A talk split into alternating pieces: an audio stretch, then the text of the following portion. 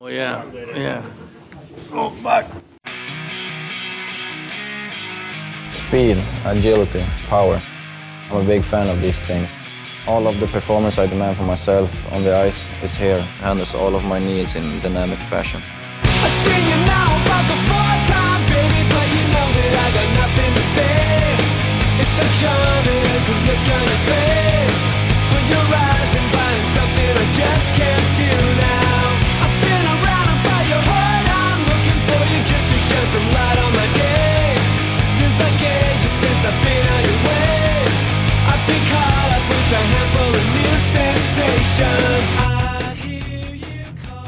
All right, folks, welcome to another episode of Roxy Fever. I am your host, Jackson McDonald, with me as usual.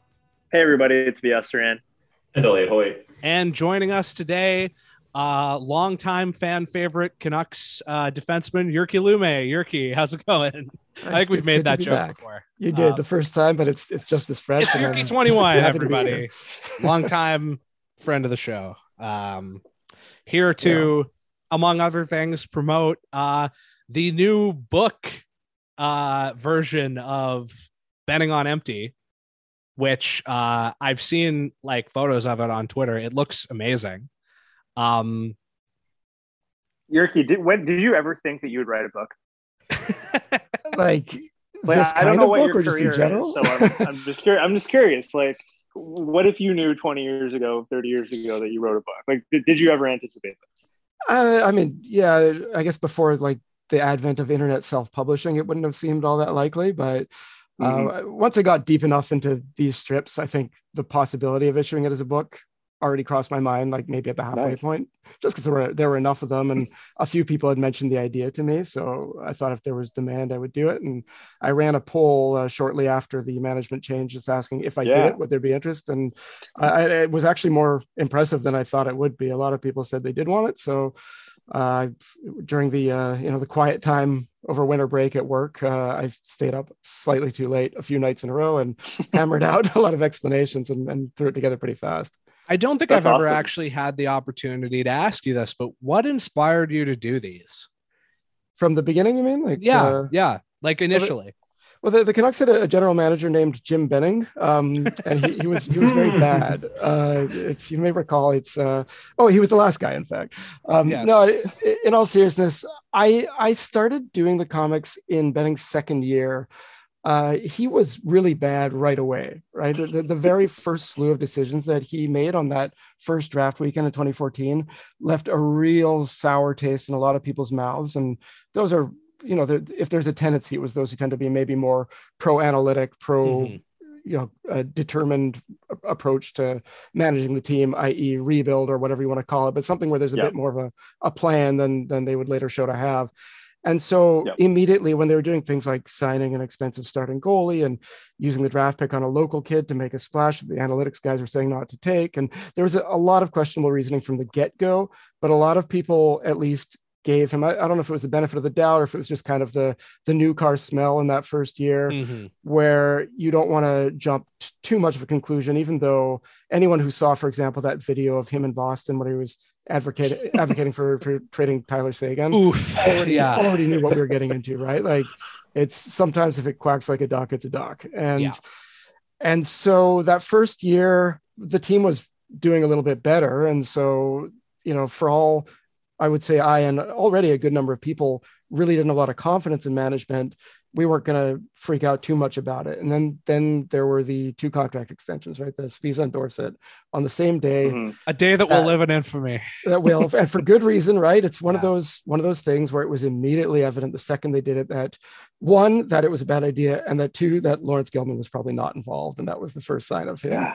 being on He was gone out. not not too far after. absolutely and that ended up being actually the subject of the first comic but Yes, Um, that's right. So to get there in a second though so the you know that that year came and went. We had a lot of questions about the 2015 playoffs with the way the bench was run and how much the team kind of shot themselves in the foot. And once more even though that's more coaching it was very symptomatic of kind of things from the top down not Mhm. being as maybe well thought out as the previous administration had been.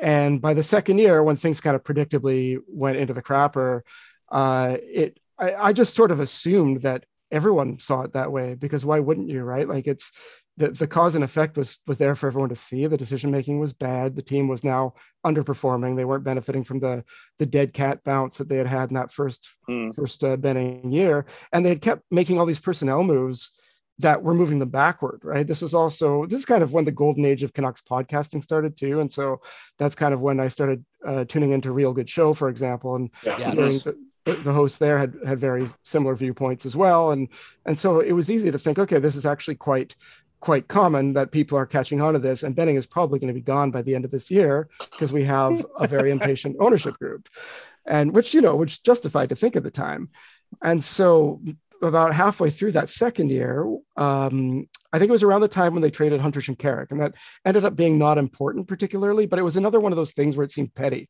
at the time, right? Yeah. It seemed like, oh, that's a that's a Gillis for It's still a trade that you lose like eight out of ten times. yeah, yeah. The the reasoning behind it just wasn't that sound. Actually, which is kind of I shouldn't even say that. It's probably not a trade you lose eight out of ten times. It's just when you lose it, you lose bad, and when you Yeah. win it, you get Markus Granlund, who no one who who may be captaining captaining the non NHL team Finland at the Olympics this year. He's a KHL star I'm now, but- for him. Yeah, But all I was just say anyway is that it just it seemed that all the chickens were coming home to roost. And you know, like I said, I probably overestimated the extent to which there was consensus in the fan base about that. And so I thought I would I would do something entertaining that we could all sort of laugh about it together. Again, with the assumption that this probably was going to last very much longer. And so I, I just put out that one issue. Um, I didn't have a lot of followers on Twitter. I, I posted it to HF boards first, and then I, I stuck it on Twitter as well. And then I tagged a few of the the like sports radar accounts just you know so that somebody would see it. And Jason Botchford quote tweeted it with the word "wow," and uh, and that actually you know I doubled my followers that day from like you know 14 to 28 or whatever. And, yes, uh, and uh, and and people, you know, there was a lot of strong reaction. At that point, it was mostly positive, right? The, the like the anger and the jeers didn't come until a little bit later. At- At that point, I'd say anyone who saw it pretty much agreed with the direction.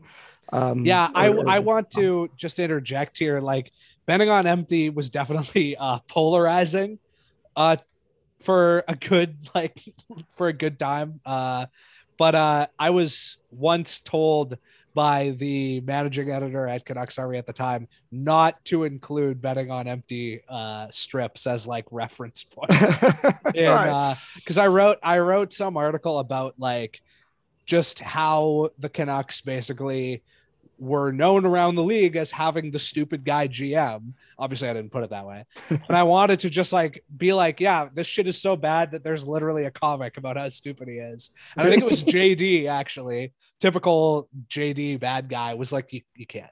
You can't do that. I, I thought you were protecting him because I knew it was him, but Okay, yeah. um, I yeah, like Meanwhile, I'm trying to do the math on who it would have been. It's it's funny you say that too because if you uh, if you Google, there's a YouTube channel called Urinating Tree, and I actually don't know that much about them, but they have another a number of videos where they make fun of sports franchises, and there's one that's uh, called Vancouver Canucks Professional Hockey's Lol Cow, like L O L C O W. yes. Oh my and god. they actually uh, they found unbeknownst to me at the time i actually forget how i discovered it i think someone forwarded it to me um, but they showed one of my strips and they actually voiced it out Oh, Like that's they- great. like performed it so to speak uh, because Oh. that was that was their point it's like hey their own fans are, are trashing the team in, in comic strips um, but you know, uh, once once like fringe festivals come back, uh, we should do a one man show. Honestly, we should do act them out A as a three man show of Benning on empty strips. Yeah, that, that would be I great, just I just watched. Macbeth the other night, and so I'm uh I'm raring to go. something that would be fun to really do quickly- for the sorry for the Patreon Yeah. would be a couple of like live read uh Reads? Yeah, like like strips. I think that would be funny. A couple of yeah, like, Yuki's already done the material for us. And I can do I you know like my Benning is pretty good. I I like yeah, well, we're hopefully that'll come out soon. Uh, I'll really quickly do something I don't usually do. Something in defense of uh, JD. JD likes loves the comic. Oh yeah, absolutely when you're imagining it, like this is not. He was trying to be you, professional. Yeah i wasn't Yeah, taking yeah. it personally See, but- whereas when I was yeah. the managing editor, I just don't if want it, people getting mad at JD. if it hadn't Okay, been unless- well established by then, I would have been like, "Come publish these on Canucks Army." I probably wouldn't. Have, they probably would have uh, like gone over my head and told me not to. But Uh, Um, yeah, but anyway, so that I, I started doing them quite regularly after that kind of trade deadline point, I guess, of, of the second season. And when the I was most prolific in Benning's third season, where the team, you know, continued on its downward spiral, and I was certain he was gone at the end of that contract, or at the end of uh, Yeah. no, it wasn't a contract year. Sorry, it was yeah, it was just the end of that season because again, the ownership had shown zero patience. Desjardins, we all knew was on the way out. You know, that was being rumored well ahead of it happening. I never could have guessed it would last as long as it did. I still don't fully understand it. You know, we've last time I was on, we speculated a little bit about the reasons, I think, but um it uh you know I, what i said then is that benning won. He beat me. Like he Yeah. he outlasted me but it, it wasn't from anything he did right? It was not a credit to him. Um Mhm. but uh yeah it's just they you know they picked up enough steam that uh, people started looking forward to them. And so that it becomes kind of a self-perpetuating cycle where you have uh you, you want to get them out to you know both for entertainment purposes and because uh, you know it was it was a way to, to maintain sanity as well. It was a very difficult time to be a fan and uh, one thing that I mentioned in the book too is that it also, you know, you see this a lot in real life too, with I guess like hard times economically or whatnot.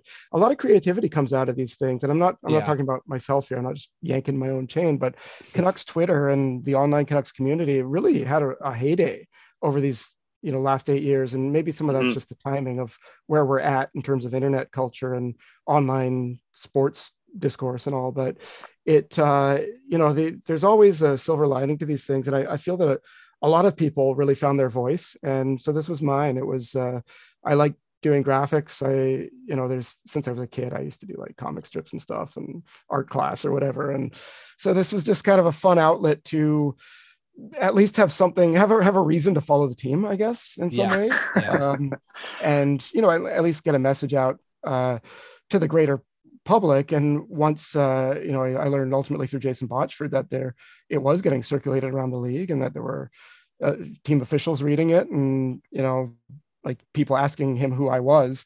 I was i was very floored at the time. Like it i, I don't want to you know say that that i had any real influence but the mere you know that sort of this democratization of of everything on the internet uh this is one manifestation of it right? It's like random people can get their voices out there and you never really know who's listening because it's that was absolutely not true a generation ago right there's just absolutely nothing you could do I'm gonna. Yeah. Uh, Wait, I'm gonna- wait, Ja- Jackson, is it a secret uh, who the biggest name is that has been reading Benning on Empties? I think it technically is, but I'm I've decided now it's been long enough that I'm gonna I'm gonna do the thing that I do where I I uh I reveal the state secrets, which is that uh apparently Laurence Gilman read one of these strips and thought that Yerke worked for the organization. no, which, he's I- just an alumni. which is so funny. I, Um, I have at least one other name too which which makes me chuckle that i'm not going to say here fair enough. Fair enough. okay. I, the the Laurence Gilman one has been out there like in back channels for long enough that I feel Yeah. like I it's one of gotta- those I things make Plus, Laurence Gilman's a freebie because everyone will just think we're making a joke about pet bugs.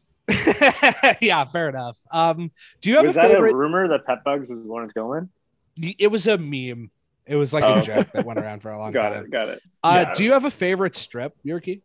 of my own uh, Yeah. the one that i think i got the biggest kick out of doing was one of the special episodes where i you know i i said it as part of a tv show or something and it was the gilligan's island one which Oh um, yeah, a lot of the people who who read them are a lot younger than me and i honestly don't have a good read on if people on canucks twitter even know what gilligan's island is Fair. and uh and it got a lot of a lot of positive reactions that was fun Awesome. Uh, my personal favorite, I may have mentioned this on the show before, but but it was definitely when uh it's the one where Jim Benning does like the Fresh Prince like style rapping.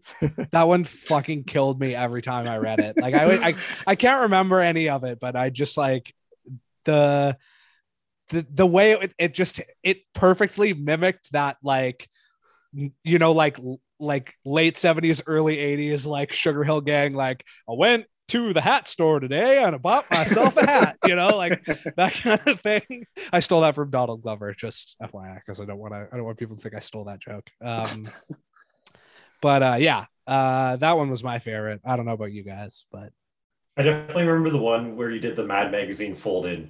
Like, Oh, I yeah, I don't wanna remember get like what the that. joke was, but I just remember that you did that, and I was just really impressed that you pulled that off. So that I- one I, I had to note in the book too. That one I, I had to compromise a lot on the actual content to make it work. You can imagine because it's Yeah. yeah, I'm, hard cur- to I'm, find I'm curious. words. Can, can you tell us like uh, what kind of decisions did you have to make when you're making the book, uh, and did you make any additions also? yeah so the, the book is not just the strip certainly um it's the, the quality you know the print quality this is like a self-publishing site called blurb so i'm not going to pull any punches here. The quality is not outstanding.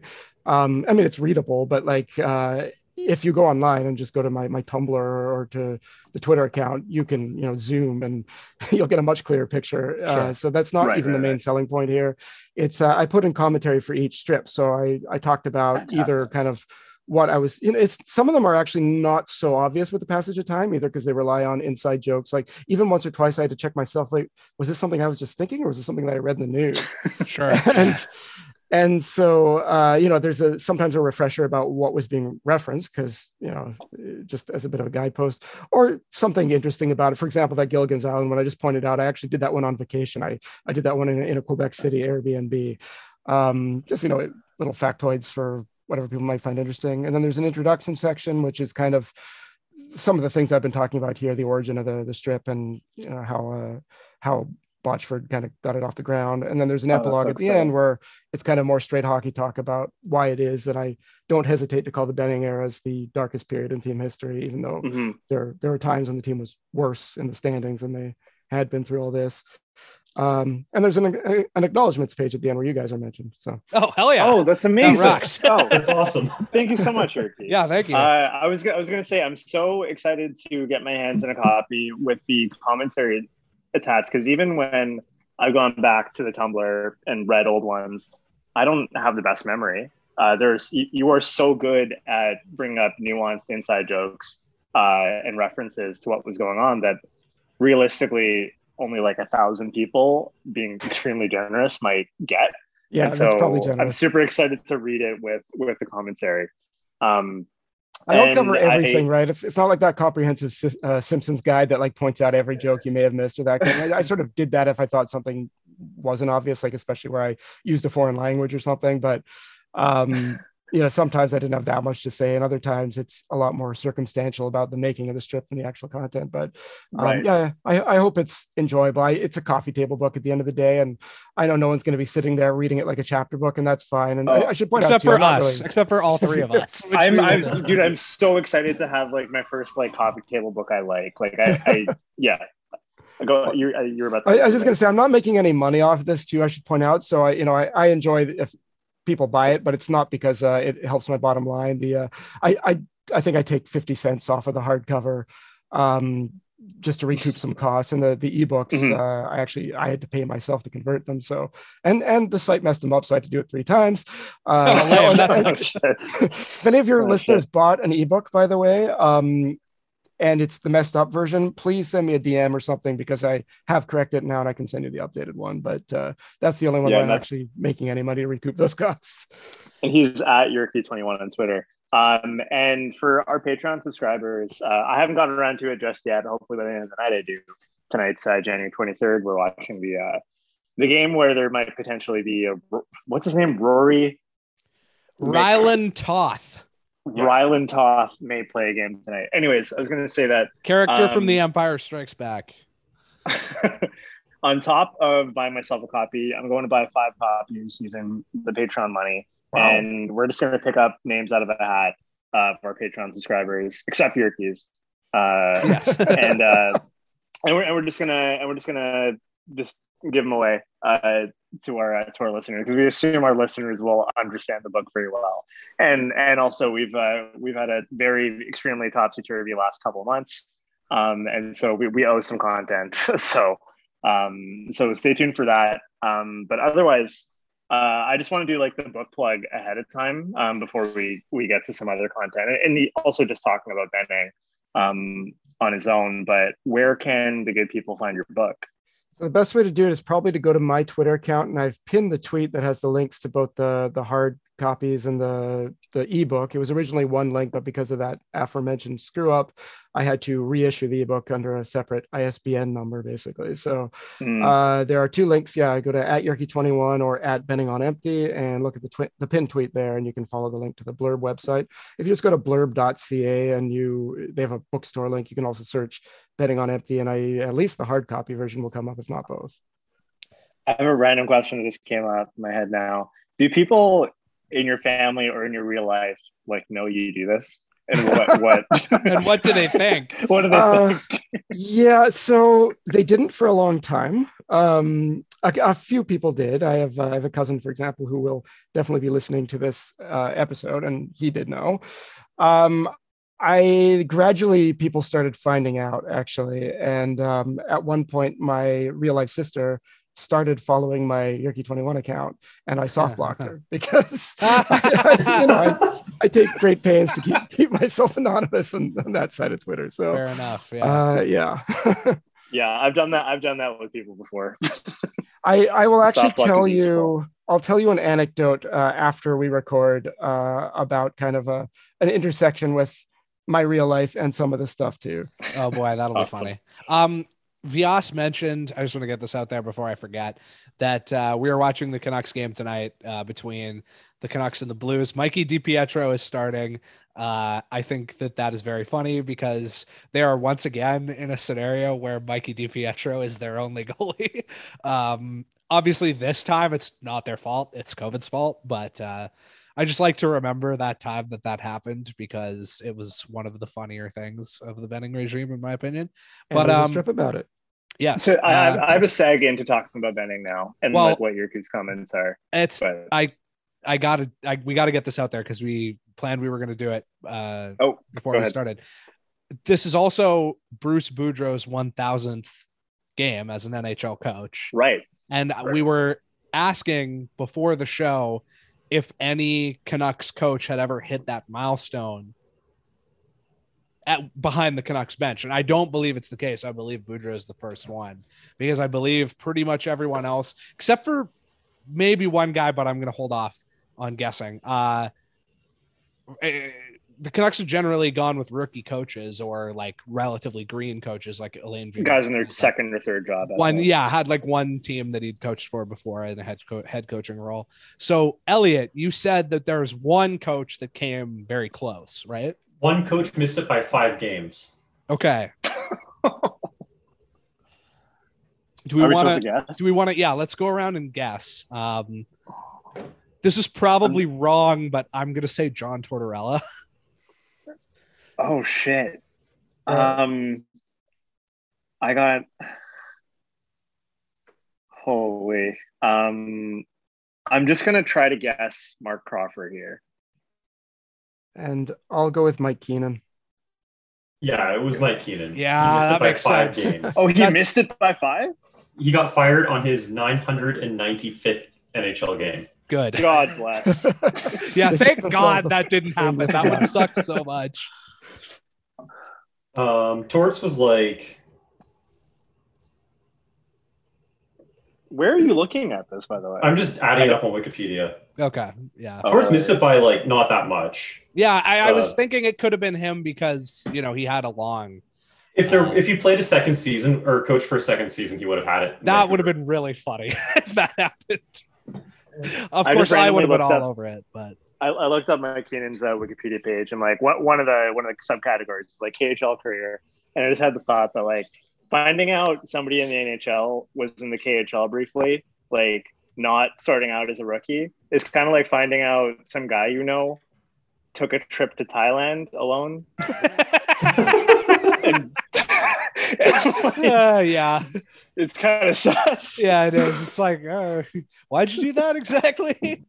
I was I was gonna say too, with all the stuff that's come out about Jake Virtanen, Reid Boucher, and Brendan Leipsic, I definitely agree with Yerky that like the Benning era tops the Messier Keenan era in terms of uh I- darkness. And I know that the the obvious Yeah, like on top of losing. like ob- the obvious case is that it was just Yeah. longer, but like that really seals the deal for me having those three guys uh but it's like the it's team, maybe own, even a at the same time. Yeah. Uh, yeah, worst crew I- ever. I think it's not even close. The Messier was so short, or sorry, the, well, yeah, the Messier itself was was three years. Keenan was one and a half, and the scorched earth actually allowed a rebuild that made the team competitive for Good. you know a, a decade. Yeah. Yeah. Um. So going to talking about Benning, we I want to seg into it by saying you referenced a piece of art that uh, that uh, you enjoyed doing, and I think it's the same one as the Mad Magazine one that you talked about. But could you tell us how you ended up getting a sign into Rogers Arena? Not not you physically doing it, but the Right. one that the Finn one. Could you could you walk us through how you got? Uh, I don't know if I'm allowed to say uh, my, my buddy's name there. Just call him small sample size. Small sample Small size. sample yeah. size. Yeah, yeah. I'm not sure uh, how open he is because I I think he he doesn't mind, but I. But yeah, for the sake of argument, He, we'll call he was sample. once he was once uh, uh, a chair at a Model UN I went to. That's how I became friends. I hate, I hate to say it, but yeah, Because you know we have listeners who would probably be able to look up like every chair of a Model UN that you went to. Somebody's gonna do this. Somebody's gonna do this just to find out who this guy Luckily, is. it's probably a guy who's mutual friends with you in small sample size. So Yeah, exactly. yeah, yeah, um, this is the Finn is the best at winning sign. Yes. correct. yes, Yeah. yes, yes. And then you fold it in, and it turns into fire Benning, yes. which is genius. So I, I originally came up with that idea um, before I did the Benning on empty strips. I, I think it was in 2018, uh, where there was already rumors about the Rogers Arena staff sort of cracking down on dissent. Um, I I wasn't sure how true that was until it actually happened to small sample size. To be honest, like I, I can kind of imagine it, but uh, and then there was the the story, you know, where. Uh, uh, Ryan Classic from Senators Twitter had his Melnyk out sign on the front front row of Rogers Arena, not even not even here in Ottawa, and uh, he was asked to to either lose the sign or leave the building. And so you know what happens. Although that that's targeting ownership, so I I'm less surprised by that, I guess. Yeah. Um, Yeah. But so when rumors surface that they don't allow that, I just so I I I came up with that idea. I was just trying to think, well, what what could you spell with fire Benning?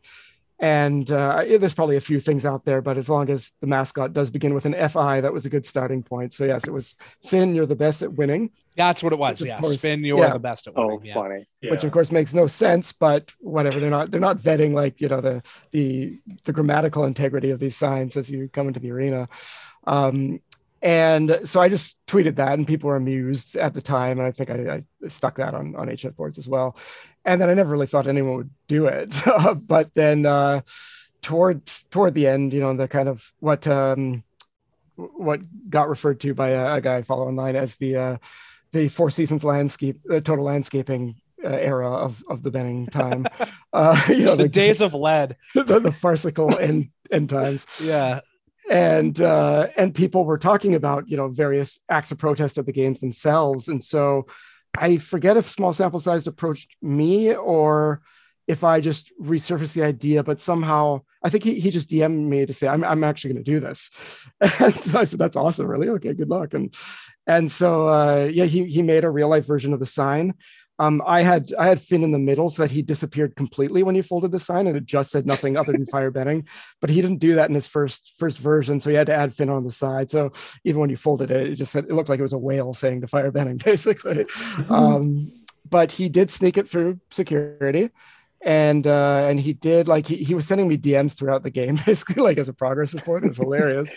Uh and he at some point unfurled the whole thing or i guess it's the opposite. He furled it. He, he Yes. it to, to show the message. And all all i know is that uh, he was told that he had to lose the sign and they they took it away from him. And someone a few rows behind him was filming it and the fans around did boo which was awesome. They, Yeah, uh, that's great. they expressed their discontent. And then um yeah so that that got a fair bit of chatter i know uh the his tweet showing the sign uh blew up a little bit and uh, the steve dangle podcast talked about it Oh, that's funny. Yeah. Fancast did it was it was it was pretty fun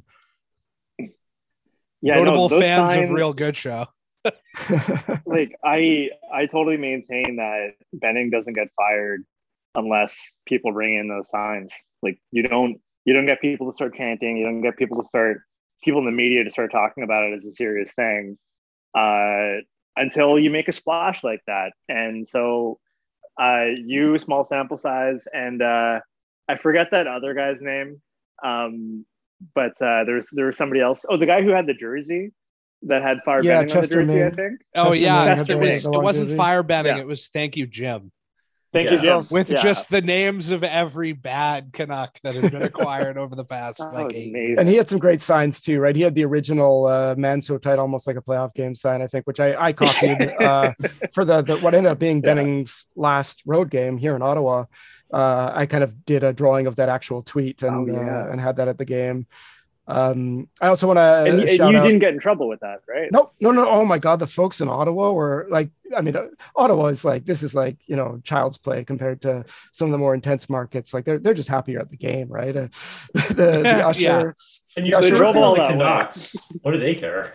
Yeah, I mean, like half the arena are Canuck fans too. I think you get that with any Canadian team just because there's there's so many migrants to Ottawa. But um, the usher was asking me who Benning was, and then when I explained, uh, he he said, "Oh, but you know, he got Tyler Myers. That guy's pretty good."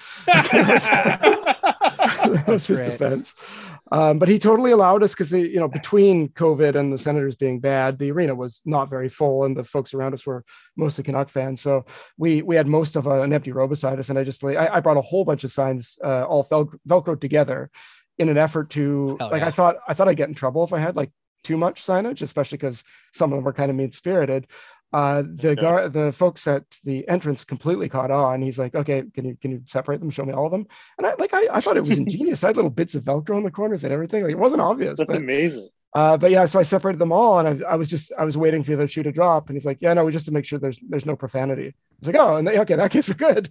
Uh, and yeah, so I just I laid them all out and um, you know rotated them because they were double sided. Uh, and I, don't- I don't think any TV cameras picked them up, but uh, the the Canuck fans around us, again, some of whom had never heard of Jim Benning, I should point out, but uh, they were still So amused funny. by it. Um, and the, and the other name I wanted to shout out was the guy who goes by uh, at Sports Faucet as well. He was uh, Oh, one of yes. the real ringleaders in the in the the crowds at uh, Rogers Arena as well, kind of get, getting some attention. And uh, he may have even been one of the ones that uh, who's I want to say Little Red, but that's from that's from my day. Who's the the guy with the drum at, at the arena? Oh, crazy. Crazy Pete. Pete. Crazy Pete, yeah, right. I mean, he was like going after folks. I, I think he was one of the people who who faced the wrath of, of Crazy Pete. So do we want to get to the the main event here? I I think I had one last thought. Okay. It's that I know that there's been a few Canucks Twitter people who've been cleverly going on to Edmonton radio lately, right after Oh yeah. some big Edmonton losses, and just making the case for Jim Benning. Um, I would like to make the case uh, in one sentence: is you should start making Benning on empties. Oh wait, I had a better thought, but if Benning gets rehired somewhere or gets hired somewhere else, would you ever consider? Uh, would you would you put out another comment? I, I think no. I think if I was ever going to do it again, it would probably more likely either be about ongoing funny stuff with the Canucks themselves. It just would be less Yeah. about management, or it would be something maybe more generically about the league. I, I've done that a few times too, right? I'll just tweet like a one panel comic making fun of something like the Department of Players. Oh yeah, yeah. whatever. Yeah. Um, I don't think it's going to be a, a full time thing coming back. The uh, the the book was kind of the retirement project, if you will, and uh, Mhm. it's uh, you know I, I've already been quite a bit less active on Twitter, I'd say these days. Yeah, but, fair uh, enough. But Yeah. you know, I, I I like poking fun at things. It's kind of what I do, and so that that will probably never go away in form of tweets or or the odd meme or what have you. Uh, Mm-hmm. I'm away from my phone and the keyboard on my computer right now, but somebody make sure to let David Quadrelli know that Alex Chiasson had the primary assist on that power play goal. Um, let's see I Zack can't MacEwen keep up that. with what what you and David are fighting about what me and. Quads are fighting about. I enjoy Uh, it, um, but I have no idea who likes Chiasson and who doesn't. Uh, ostensibly I like Chiasson, but it's only because uh, JD and I jumped down his throat for saying that he'd rather have Zack MacEwen than Chiasson because Chiasson doesn't do anything. And I was like, look, man, anything's better than Zack MacEwen. And My- I was proven correct because Chiasson has actually done something and Zack MacEwen has st- is still stuck at three points. Um, My biggest Yeah, beef but is that Chiasson uh, fought Chara very poorly. yeah, uh, fair enough. Yeah. Mm, uh, the Blues scored. Um, I, I was just going to say my biggest beef uh, is just that uh, you Anglo Canadians can't pronounce Chiasson. Oh yeah, well that is true, but I think I think he he's like where is he from? Because I'm pretty sure he pronounces it Jason. which It's a New Brunswick I- name, so he has roots there for sure. But Okay, uh, so yeah, he, might may pronounce it totally, Chasson then. Yeah. I remember when I feel like there was a time where I I heard someone pronounce it That's like the French way. But yeah, that was a really nice goal. All right. So, oh, that reminds me. There's actually one last before we move on to the to what we had planned for this episode. I also just wanted to ask uh what do you think about the new uh the new direction, the new hires and uh oh, we should we should mention too that uh it was just announced yesterday that the Canucks hired Rachel Doerrie in a in an analytics role. Um Mhm. that's the second Ryan person. Beach is still alive. That's actually the third. Ryan Beach is still alive. That's actually the third person uh, who has appeared on a podcast that I've produced that got a job from the podcast. I'm just kidding. Um, that's not true. Uh, but I would like to think You, you should true. you should be a guest on your own podcast. I should. Yes. But well, yeah. To, to answer your question, it's like it's still hard to get a read, right? They a lot of things they say are the right things. Um, I'm still probably leaning more toward they still need to do a bit of a rebuild, more Yeah. so that I'm kind of nervous that maybe Rutherford is thinking. Um, eh, Mhm. you know, eh, like it's I'm cheering for the team and all, but this hot streak they've been on since Boudreau joined is not necessarily going to serve them that well if it really does lead to some Mhm. more myopic decision making. So that remains to be seen. I love the Rachel Doerrie hire. I've I've been a fan of her since I found out about her, and she's, you know, she's very intelligent, and she was very critical of the last management, which for me is an absolute, you know, precondition for Yeah. Yeah. Quite This notably on a couple of occasions. yeah. Uh, so She that's that's good to see. mentioned a really interesting thing when she was on uh, controlled entries that I thought was like really interest uh, really interesting. Um, she basically talked about pe- like either her or like someone that she knew was developing a a way to like quantify hockey sense that sounded very like like a lot of that kind of thing can sound very like Theranos when uh, you get into the details but the way she described it it actually made a lot of sense like it had to do with like basically tracking like where players were looking Hmm. at a given like moment or whatever and i was like damn that sounds that sounds extremely advanced um and a lot more like uh a lot more legit than you know john Chayka measuring people's skull plate size or whatever so um yeah, we'll, all right We'll see what they do with the, the GM position, though. Uh, You know, it's in part of me feels that it's really going to just be Jim Rutherford who is the GM, no matter. I kinda hired, feel like that too. first-timer. Yeah. yeah And, It seems like it's going to be a rookie who's going to get it. Yeah. They're gonna hire a rookie GM so Rutherford can just do whatever he wants. But that's Yeah. that might be fine. at at this point, anything is better than Benning. You know, with the Yeah. exception maybe of of doing another Benning, like if they if Ken Holland were available and doing what he's doing in Edmonton for Vancouver. Shirelli. Yeah, Yeah. yeah That's where I was Um, gonna go with that. Yeah, and, and Rutherford is he's definitely a member of the old boys club, but he's already, you know, he's he's done better than a lot of them. So it's it's a better starting point for sure. And uh, you know, if he's able to if already he's showing he's taking analytics seriously and is, is looking to kind of think outside the box a little bit more, and he's had success in the past with other franchises, it's it's it's it bodes well. All right. Well, I think we can move on now finally to uh, what we had planned for this episode, which uh shall shall I explain it or should one of you guys explain it? You can you can go ahead. Okay, I, mean, I- well- I think it's pretty pretty. It'll be pretty clear. But Yeah. So we've been discussing for a while like behind the scenes. We wanted to do an episode where we kind of chart out some alternate histories based on uh, pivotal moments in Canucks history. And there, there was one particular uh, incident that I'm saving for the end. That's like uh, sort of a pet, you know, thing of mine or whatever uh, that inspired this. But we wanted to we wanted to discuss this with Jyrki because out of everyone that we've had on the show, I think he kind of has like the longest uh, memory span for this kind of stuff and could help us out with uh, some of the stuff that happened when we were a little too young in the early 90s to to remember. Um, so we just kind of wanted to go through. I think we have probably like 10 or 15 different sort of uh, to borrow a term from another podcast, hinge points um, in Canucks history where things could have gone perhaps a different way if uh, they elected to do something or not do something. So, Vias, I believe you have the master list, do you not? I do. It is a long list. We're right. potentially going to get through all of them today, but they are the kinds that we could keep revisiting. Yes. Um, and I will say that most of these go in the direction of how much better could we have been? yeah, absolutely. X, Y, that happened. Not all. I do. No, yeah, not all of them, and and also I think some of our analysis and and response to some of these questions are going to be they don't necessarily get better. I do Absolutely. just want, uh, but just for later, like another episode, it would be fun to just go down the list of ways it could have been even worse, just to see if it could have actually been worse. Yeah.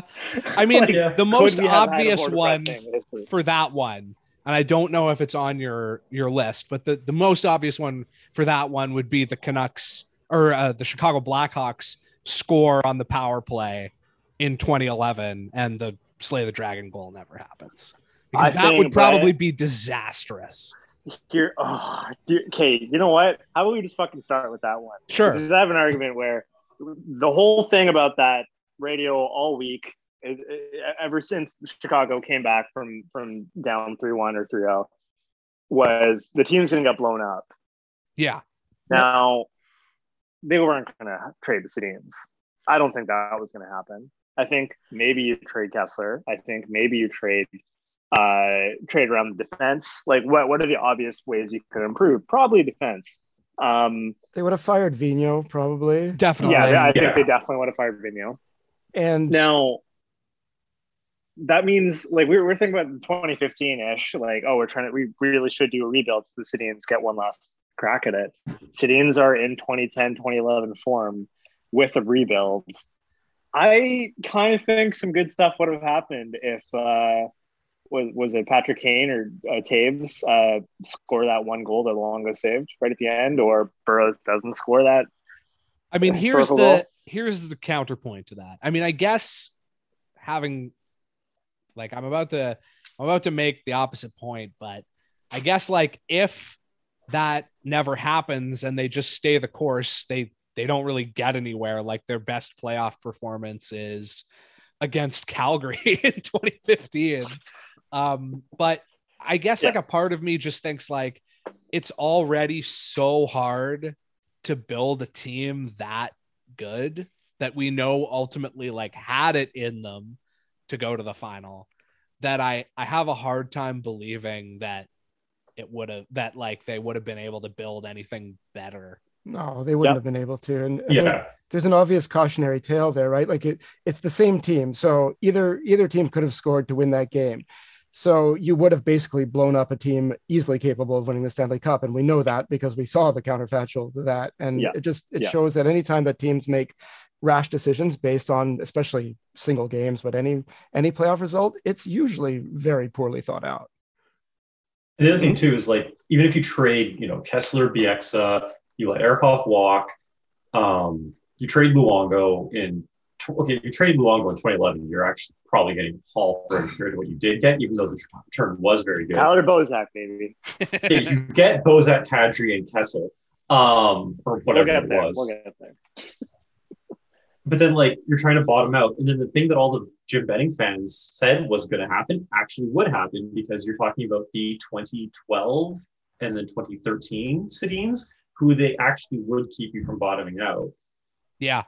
So you still don't draft super high. You still don't pick whoever was at the top of the draft board in 20, whoever was like fifth to seventh in 2012, 2013, 2014. I mean, they were, they were 2014 anyways. 2012 was a crap draft year anyway. It was really bad. Yeah. Yeah. Okay. So we I think that's enough time on that one. So Okay. anyways. Yeah, we can go to, we can go down the list now. Uh, the big thing that we wanted to talk about was Trevor Linden. Yeah, Now- we're saving that that for the the end. end. Come on. Oh, we're saying that. Spoiler. Yeah, I just Okay. said that. Obviously. I've said that like Sorry. five times. Ah. Can I can I uh, segue into into one that's similar to the last one we just did? Yes. Yes. So I want to talk about the 94 Cup finals because as you pointed out, I have more institutional memory than you guys just because I'm older than you, which is also why I know that Mass Romantic is a better song than whatever that Arrested Development cover band. Cut. that plays Boo! No, uh, those are those are both bands from the same era too. What are you talking about? okay, well, one, one I know and the other I don't. So that's the, the main. In fact, I, I I I'm almost certain that Mass Romantic came out later than I hear you calling. It's But I'm possible. not- I'm It's not. possible. I'm gonna. Okay, Uh, while you guys are doing this, I'm gonna look this up. okay. So I'm gonna talk about game one of the 1994 Stanley Cup finals because for those who do recall that series, the Canucks won the first game in overtime, then they lost three straight, then they came back and won the next two big time, and then barely lost game seven with some, some suspect officiating that we discussed last time I was on. Um, in the overtime period of game one, before the Canucks scored, uh, Brian Leetch rung a shot off the crossbar, which obviously easily could have gone in. If that shot goes in, there's a very real chance the Canucks lose that Stanley Cup final in four straight. And we see it the same way we we saw their final against the Islanders, as in a you know an upstart who had no business being there, who just got crushed by a, a steamroller, rather than being like the most beloved team of all time that you know folks who who love to dump on the 2011 team kind of wish they could be more like the 94 team. Uh, Brian Leetch hitting iron right there absolutely altered the course of the franchise and the way we view it. Came out one month saying, earlier. And, Fuck you. and just saying, They- just saying, I- I- mine came out one month earlier, just for the record. I want to. I want that out there. One that month. team wouldn't be I win. that team wouldn't be so wouldn't be so beloved. We probably wouldn't get the Barry Zuckerman, Dave Babych commercials that Yeah. I so I so adore now. they, you know, they'd still be one of the the, the farthest advancing teams in in well, they'd be in the exact same spot they're in now, frankly. But uh, but yeah. Yeah. do they get trotted out for every last event the way they do now, and you know, treated as it, you know, there's that that weird hockey thing that if like an underdog wins, they get more beloved by the fans, and if a team is just good from start to finish. Yeah, absolutely.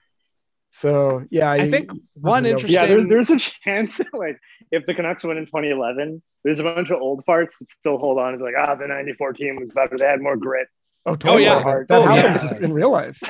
yeah, definitely. I like Yeah. there would be old man like uh hipster type opinions about how even though the 94 team lost they were better one thing one sort of interesting side effect i think of if that happens and the canucks i guess get swept um in uh against uh the rangers is i think the 82 team gets elevated a little bit more True. like, i think yeah. they would be remembered a little bit more fondly because the 94 team doesn't just sort of like cancel them uh cancel them out you know Yeah, yeah, no, absolutely.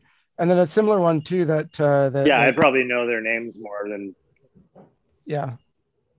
And, and 82 is also an example of that too, right? It's like because the team was even worse than the 94 team, right? They actually had a losing record, like that somehow even makes it better for some reason to, to fans. Like, oh yeah, they were, they were that Mhm. much better than than the regular season. they were that much more random of a Yeah. winning team. Yeah. Um, and then the other one related to that is uh, is Joel Otto kicking it in, in in 1989, right? Another Yes. overtime goal one. This one I think does not affect the Canucks' fortunes that much. I think if um, I, I have the 89 playoff bracket in front of me, and so the after knocking out the and this was all divisional back then, right? So there was no reseeding. It was just you know each division had its own its own winner. So the Flames then beat the Kings in four straight. They beat the Blackhawks in five and the Habs in six. So the Canucks actually, you know, each, each round they decreased the game that they played. The Canucks gave them their their toughest run for their money, and it's it would be cute to think that had the Canucks upset them that they could have sort of replaced them in that chronology. I don't think they would have. The the Kings were, you know, the Flames were way ahead of the Canucks in the standings, but the Kings were a fair bit as well. Uh, what I think does change is that people stop overrating the history of the Calgary Flames, which apart Yeah. from that one cup is like not that different from the Vancouver Canucks. Absolutely. Yeah. Yeah.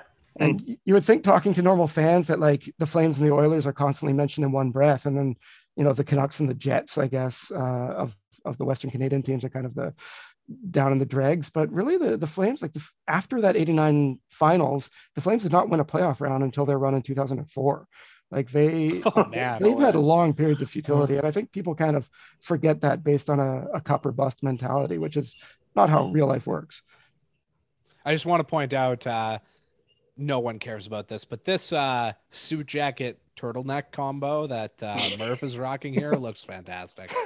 Um, anyways, suit, brown turtleneck. let's uh let's move on to the next one on our master list here. Okay, now mind you, these are not in chronological order. No, they're Uh, just we're just picking them out randomly. It's They'll fine. come in chunks. Uh, the next one I have written down is Pavel Bure.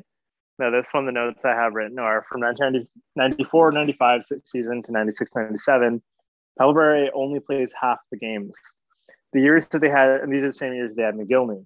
So the question is, what if he doesn't get injured for two seasons? What happens to the rest of the 1990s? Does yeah, healthier healthier? Pavel Bure gets to play alongside Alex Mogilny, which like when you think back, that should have been like the height of the Canucks in the 90s, and it just absolutely Yeah, did not because work out. I that way at always. I Yeah. always forget that we had Mogilny uh, at the same time. Like, So it- part- it's kind of like a trivia thing for me personally because I didn't live through it. But on part of that- balance, Mogilny might be like the second most talented player to ever play for the Canucks behind, Mhm. I would say, Taking their Bure. whole That's career. Just me Yeah. go personally. ahead, Jyrki. Yeah. So, well, I was going to say everyone remembers Bure going down, or the, the year Mogilny was acquired. Bure tore his ACL or MCL, one of them, and missed most of the season. And so, you know, before the year, people were saying, "Oh, the Canucks are going to be the top team in the West," and then uh, we never got to see it. But Bure eventually did come back. He he was not nearly as productive his first no, or, yeah, no, maybe he was no, yeah, his first year back. That's right. He, he wasn't nearly as productive, and then he had one really good season before being traded again. But the flip side of this is that Mogilny himself was quite injury prone in the time that Bure was healthy. And so we we always really just had one or the other and never both, other than a, a very small smattering of games. And uh, I'm going to be a bit contrarian on this one. I don't know that it makes a big difference when all is said and done because they're they had a lot of firepower up front. What was that, had Elliot? Nothing, nothing. like I don't see how it would make that much of a difference. Like obviously it would have been a lot more fun to watch those games, but that doesn't make that team. I don't. I don't know if that makes that team a contender. Oh, they're showing the Hedberg uh Oh, fuck yeah. Yeah, they're I the Hedberg. game. There's Chris clearly. Levesque chewing that fucking gum. Hell yeah. I'm sorry. I'm totally I'm I being remember that game so well. I was I was such a big Hedberg fan, but I think the catalyst for also my feed is like a little bit back. Oh my god, Bertuzzi. Yeah, this is Pittsburgh, right? I hated these Pittsburgh jerseys. Yes. Okay, anyways, the reason why we were kind of bringing this question up was because Jackson has an like a valid obsession with. Just look at Pavel Bure's stats in Florida. Yeah. Was it two straight seasons of sixty goals or something that like that? one particular That season, I Yeah. don't know which one it, it which one it It's is, like ninety nine. but I think it's 99 2000. Pavel Bure had had I, I'm gonna look this up. I just I I, have I think to, you're right because when you do era adjusted scoring, his best years were in Florida, even though his his gaudier numbers were in Vancouver. uh okay. So just give me one second here. I'm gonna look this up. Sure. 1999 2000 Florida Panthers. Because if anybody doesn't know this this is my th- literally it, this keeps me up at night thinking about this. Um okay hockey DB so Pavel Bure uh oh no it's not 1999 2000 it's it must be 2000 2001 um Okay. cuz Well, this 'cause, this yeah, the- season it's not that bad um Because yeah, the, the question is less like, oh, what happens if Bure's healthy? It's like, no, what happens if the Canucks kept him around? Which I, I feel never like after happen. two years of just getting worse and worse, and uh, despite between Bure and management, which I honestly don't know anything about. I feel I used to know about pretty well. Um, uh, I feel like his watch empire was involved, um, but. I never mentioned that my, my mom worked at the post office that Bure would use.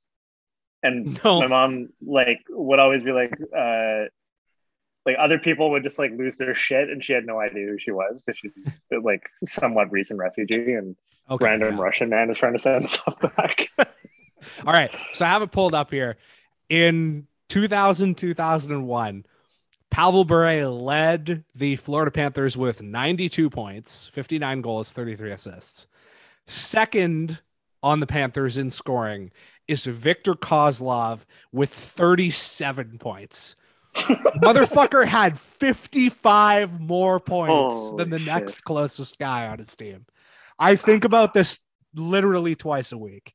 The the Um, one I always bring up, which I mentioned last time I was on too, is the 89-90 Quebec Nordiques, where Joe Sakic had, a- I think, Yes. like 106 points, and then the next guy had like 36. That's a really good one Yeah. too. Yeah. Yeah. That one's also really, really good. Yeah. Good. So was Ed Jovanovski worth it? Is the question. like, who, what's the trade tree from from the Bure trade? Like, oh, it's Um, massive.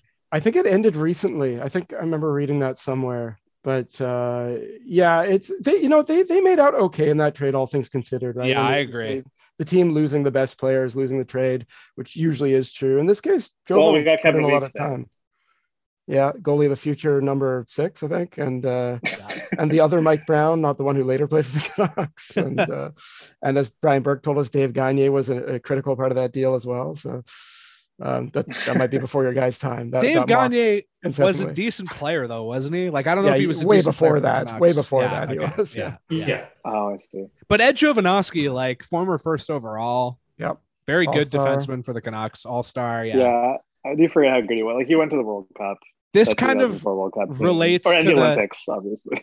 this kind of relates to the uh, Trevor Linden thing that we're gonna that I'm saving for the end of the episode. But um, do you think there's any chance they could have gotten him back in free agency? Linden? Linden? Like when he went to not Linden, uh, Bure, when he went to uh, New York. No. No. All right, yeah, because I was just I was New York about that versus and like. Vancouver. We don't we don't win that one. Yeah, fair enough. Yeah, I just Yeah, I. I, Sorry, I I'm think just I, curious. Did we ever actually find out what exactly was the situation with Bure? Because I've heard some reasonable rumors, some truly horrendous rumors, and what exactly the difference was with him and Burke. the one I always heard about was that they like quoted him a a dollar figure and he signed off on it and then they and then they were like haha too slow it's actually in Canadian That, dollars that is true. that's that so happened. fucked Yeah. That is Um, really That That horrendous is even worse. That is terrible. It Yeah. used to be more common. Right now, all player deals are in US dollars, but they, it was more of an open question in the 90s. Uh, and I don't know if it was like deliberately deceptive or they just kind of made assumptions. Like, you know, we're getting third hand evidence here, but but the, the nasty rumor that surfaced, which I think is what Elliot's talking about, is that Bure allegedly threatened to sit out in the 94 finals if they didn't, you know, give him the deal he wanted. I'm pretty sure that's been comprehensively debunked at this point, but there's a great Uh, clip it was of Pat around. Quinn calling uh Don Cherry like a liar on live TV over that yeah. oh yeah. who I mean Quinn was was gone by the time Bure's time in Florida was over. I, I don't Yeah. think he he was actually traded again, wasn't he? I don't. I actually don't. Bure remember was now if he traded to the to the Rangers I believe Yeah, Yeah. I don't remember him even really being on Oh, the yeah. open market. Yeah, I, I actually I miss I misstated that. I I he, I don't think he was ever a free agent, but okay. Yeah. Let's uh let's move on to another one. I I just had a, a thought there, just thinking about how cheap the Canucks were. Like, a lot, obviously we have our feelings against like large corporations in Vancouver and BC, but like, I hate I hate that the the gigantic like extraction companies like. Why can't you own the Canucks and just flood it with cash? Like, why why does why does it have to be these like small time piece of shit? Uh, Why. Why does like it have to be- Suite? The largest franchisor of Pizza Huts on the Lower Mainland. yeah, that's an accurate statement. Like, why can't it be TELUS? Like, if you're going to be, if you're going to run every single telecom uh, in piece of infrastructure in the province, like, why, why don't, why can't you be the one who owns the team? Just so we can at least have the confidence that you're putting money into it. Why, why do we have to trust? Uh, who is it, the McCaws or the Griffiths back then? Like, I guess it matters less now, but yeah.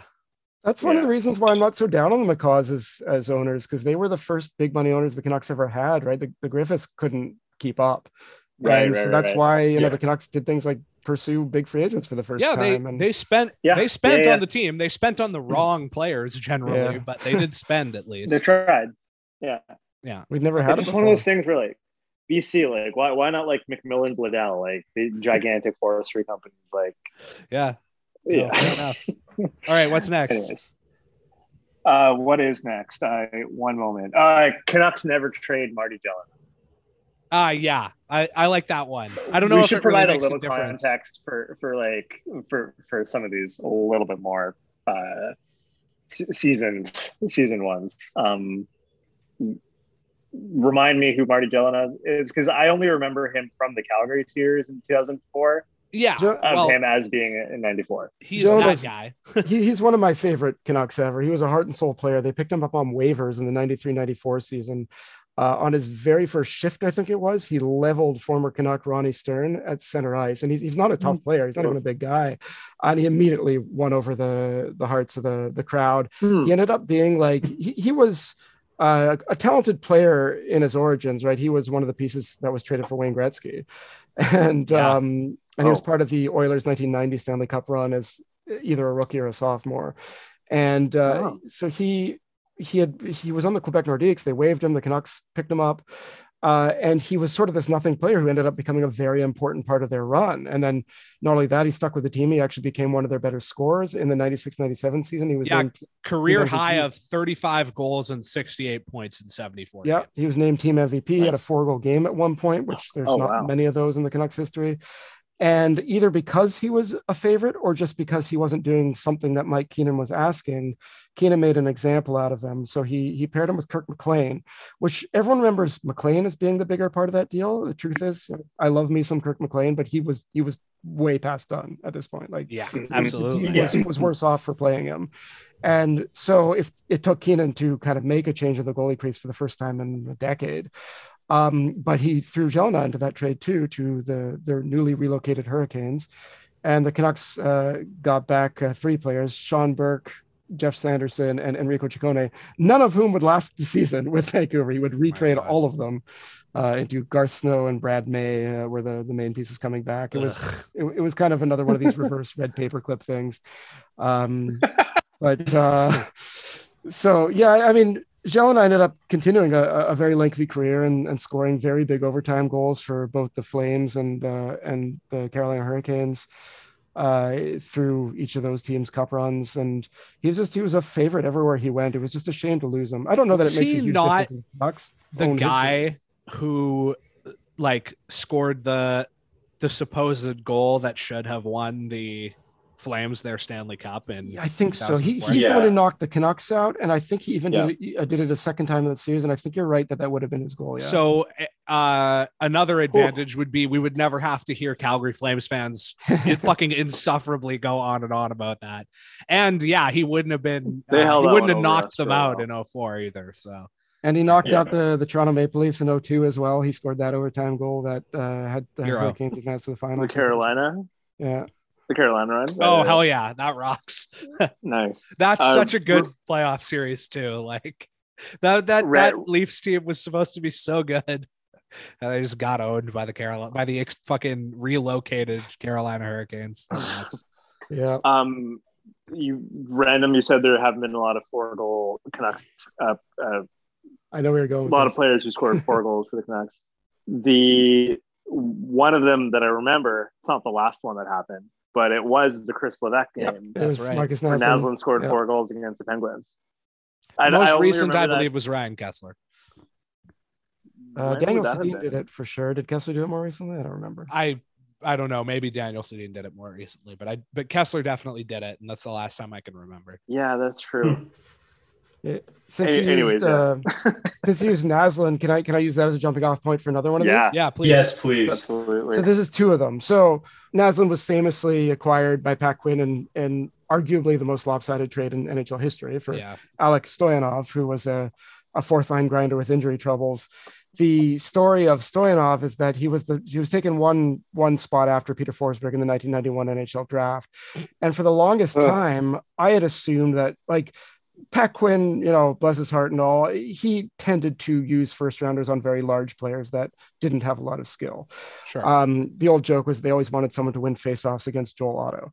And so, uh, so Stojanov, so far as I know, like if you look at his junior stats, he was something like the fifth leading scorer on his own team. He was younger, but uh, you know, still he wasn't like an offensive dynamo. The the thing that he had attracted attention for in junior is that he fought Eric Lindros in an OHL game. He played for him as well for the Oshawa. I I wish I could Huh. go back in time and work for an NHL team in like, the 80s or 90s. I would literally win like 10 Stanley You- Cups. You'd be the Witasek guy. Yeah. No. All Yeah. you would need is a tape measure. Yeah, absolutely. Like I would, I it would This be so bigger. much fun to just go back in time and just like run the table out. Like people, like scouts, like literally didn't even know what to look for in a player until like 2005. No, yeah, I'm gonna I'm gonna plug the epilogue section of my book too, where I talk about this a little bit. How, how scouting is much more clinical than it used to be. Yeah, Um, but so yeah, I mean, I'm not saying it's literally the reason why the Canucks drafted him. Like, I think he was highly ranked. He put up okay numbers in the OHL, but like that, that was the highlight package was him fighting Lindros, right? It wasn't like yeah. gypsy doodle nice goals or anything. And so, if anything, that doesn't that scream Bobby Clarke and the Philadelphia Flyers? Like, I, That I'd always very Flyers. Yeah. right so so that's where i'm going in a second but i'd always assumed for the longest time that that given the choice the canucks Wow. still would have drafted stojanov over forsberg and that apparently like once you know these stories came out more and the internet allowed this to happen a lot more than it did in in real time in the 90s uh, no, the Canucks actually had a Canuck jersey with Forsberg's name on it, ready to draft him. They did Oh. want him, and so if you can I- imagine that the Flyers do the Flyer thing and they take the big bruising winger who fought Eric Lindros, le- leaving Forsberg to drop the Canucks, they would have taken him. And Wow. that is one of those jumping Oh. off points where like that changes everything, right? Okay, I mean, so Yeah. I want to I want to trace this. I want to trace this forward though. So Please. then You don't get Lindros doesn't report to Quebec. The Flyers still make an offer for him, but I guess it's Stojanov instead of Forsberg in that offer. Uh, I mean, Forsberg was already very highly regarded at the Yeah, time that yeah, right. So would have had to wouldn't have been. He he ran into a lot of injuries, Right. so it would have I been a was thinking different it'd be really wild though if you want to draw a line where the Flyers draft Stojanov, so then they need to trade for Lindros, so they flip Stojanov along with like the giant King's ransom that they do. The Nordiques relocate. They're like, this Stojanov guy is kind of a bust. Let's trade him to Phil- let's trade him to Pittsburgh. So then you have the Canucks Avalanche except with The Canucks and, Avalanche, and Forsberg on uh, the wrong teams. yeah, uh, uh, Naslund rivalry stays where on. Naslund is on the Avalanche and Forsberg is on the Canucks. That is really wild. Fuck. It's totally possible though. That's fucking Like I mean, imagine waking up one Forsberg has day, his imagine hitting ended, your but- head one day in 2000, like two or 2003, and then this is what's happening. yeah. Like you just hit your head and you wind up in the other timeline where this the multiverse, the Canucks multiverse. Um, the the other thing I was going to say about that too is that probably rather than Philly putting together a different package, just because Forsberg was the centerpiece of it, if you Right. guys do recall, or oh, if you're too young to remember, I will remind you there were two competing about offers for Lindros, and uh, Todd Bertuzzi's uncle was the arbitrator who ruled in favor of Philadelphia. Oh, yeah. So That's right. Prob- Robert probably- Bertuzzi, right? Or Uh, no, Larry- uh, Larry Larry Bertuzzi. Bertuzzi. Thank you. I'm getting Yeah. mixed up with Robert Bortuzzo. yes, the uh, Yeah. that's the dollar store, Todd Bertuzzi. yes. Yeah. Uh, so I think if anything, we have a Bertuzzi at home. yes.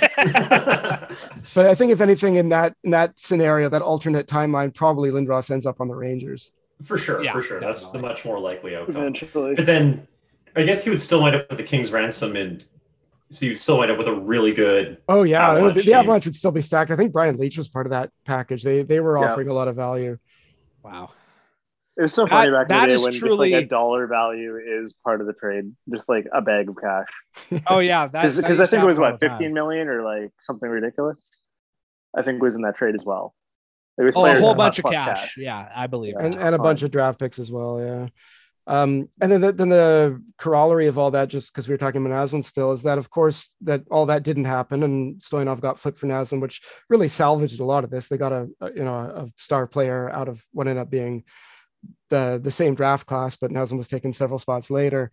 Um, but he, you know, it took him a while to get going with the Canucks. He always looked skilled, but he wasn't a big scorer really until the the year that that Keenan started the 98 99 season. But before then, he didn't get a ton of ice time. He was seen as a, yeah, Messier era. He was seen as kind of a soft, you know, one dimensional winger. And he did ask for a trade, uh, or Yeah. at least he tried to. Brian Mhm. Burke has this whole story that he, uh, you know, he, he wasn't going to hear it from him. But I think even before all that, Naslund was looking to get out before Burke was even hired. And That's a guy though that like just to circle back to the like going back in time to scout for a team. Like if you even just knew how to do like points per 60, you probably would have picked like centered in on Naslund like ages ago. He you was know? a first rounder. He just he was a mid first rounder Yeah. compared to Stojanov Yeah. and Forsberg. Uh, but yeah, I mean it's very realistic. The Canucks move him on, and then not only does he likely never emerge to the extent that he did, but obviously the West Coast Express years never happened, and that could have been a much longer dark age following the Keenan years than Mhm. it was. I like how in these Zuckerman commercials, Zuck uh, has his shirt buttoned down to like the second button because his like jowls are t- too big for the neck hole. I'm sorry. I I, love, just- I love this guy. I fucking love him too. Those I love the are I love the purple velvet jacket. Oh, it's so good. Yeah. All right. What's what what's next on our list here? We we jump around chronologically, Yeah, it's obviously, because we I think the next one is where we discuss the 2008 draft and how the first three picks. Oh, Cody yeah. Hodgson, Yann Sauve, I believe, Yes. and beloved Prab Rai. I believe All these are the first three picks. I might not be uh I might not be 100% correct. Yeah, because we we traded a second or a third or somewhere there. Yeah, but I, I believe the first three picks, yes, are are Cody Hodgson, Yann Sauve, and Prab Rai, uh, who, yes, all three of them at some point early in their like career, Hodgson being the latest because he at least played in the NHL, all suffer kind of ridiculous and unlikely uh, career-ending injuries. And um, like I believe I always get Sauve and Rai mixed up. One of them got hit by a car, like That crossing the street. Sauve. Yeah, okay. So Sauve gets hit by by a car, I think like crossing Granville Street. Um, if I remember correctly. Or it may have I think been it was during like training camp or something. yeah, and then Oh, Prab Rai is like in the passenger seat in a car that gets in a terrible accident and he like never plays another game. And I mean, this is a minor one in comparison to some of the other things that we've talked about, but I always do wonder like Hodgson should have been better. Um, and I think like his his injury trouble like really damaged his relationship with the Canucks because like there was all that push pull about like uh, you know I remember a lot of people even in the media I think sort of acting like he was being a a prima donna who almost like he was uh, I, I even got some intimations that some people thought that he was like faking it. Um and then Sauve I don't know if he would have had much of an NHL career but uh, Ryan Biech uh, when he was still with Canucks Army went back and did a look at all the Gillis drafts and uh, what their like PGPS was. If you guys remember that, that was the thing developed by Jeremy Davis to sort of um, determine like what the likelihood uh, of a player making the NHL was based on other players who were like of a comparable size and scoring rate in the same league. And Prab Rai had like a one in four shot, which for a fifth round pick is really good. And uh, his numbers were were like quite good when he played in, I believe, the WHL. And uh, I I just personally, because I remember watching him, I think he profiled as like quite a good NHL player. So I always just wonder like what would have happened to that guy if he hadn't uh, suffered a really freak career-ending injury. And maybe you know if the if the Canucks make those three picks and get even like a little bit more out of them, I wonder if Gillis's drafting is remembered as being uh, a little bit better than it is now, where it's sort of considered like one of the worst records in in recent NHL history. Anyways, I don't know if that really affects We- things that much, but we discussed that one a little bit last time I was on too. Um, and yeah, you suggested that. I, I don't know that Sauve would have ever turned out to anything more than I- kind of a. a I'm depth inclined to liner, and that- yeah. yeah. so that probably takes away if, if all they get is like a good Hodgson and then a, a depth winger and a depth defenseman, it probably doesn't make a huge difference. But uh, you know, there was possibility there for sure. Yeah, it was a scary feeling around 2011, where after you lose, there's really outside of him, there was nobody that was coming up the pipes. The best Um, pick but between uh like Cody Hodgson and Bo Horvat is probably like Ben Hutton. yeah, So and and it's probably a natural place to bring up uh, one of the other ones is just Luc Bourdon. Uh, Oh, of course. Who obviously like if uh, if he gets to live out his life. Uh, judgments about Canucks drafting, I think maybe more limited to people who are like super into stats and super into breaking down uh, hockey by charts. Um, but I think there'd be a lot more of an argument where like, oh, well, this GM got Luc Bourdon, so what are you talking about? Because um, I would assume Luc Bourdon would be.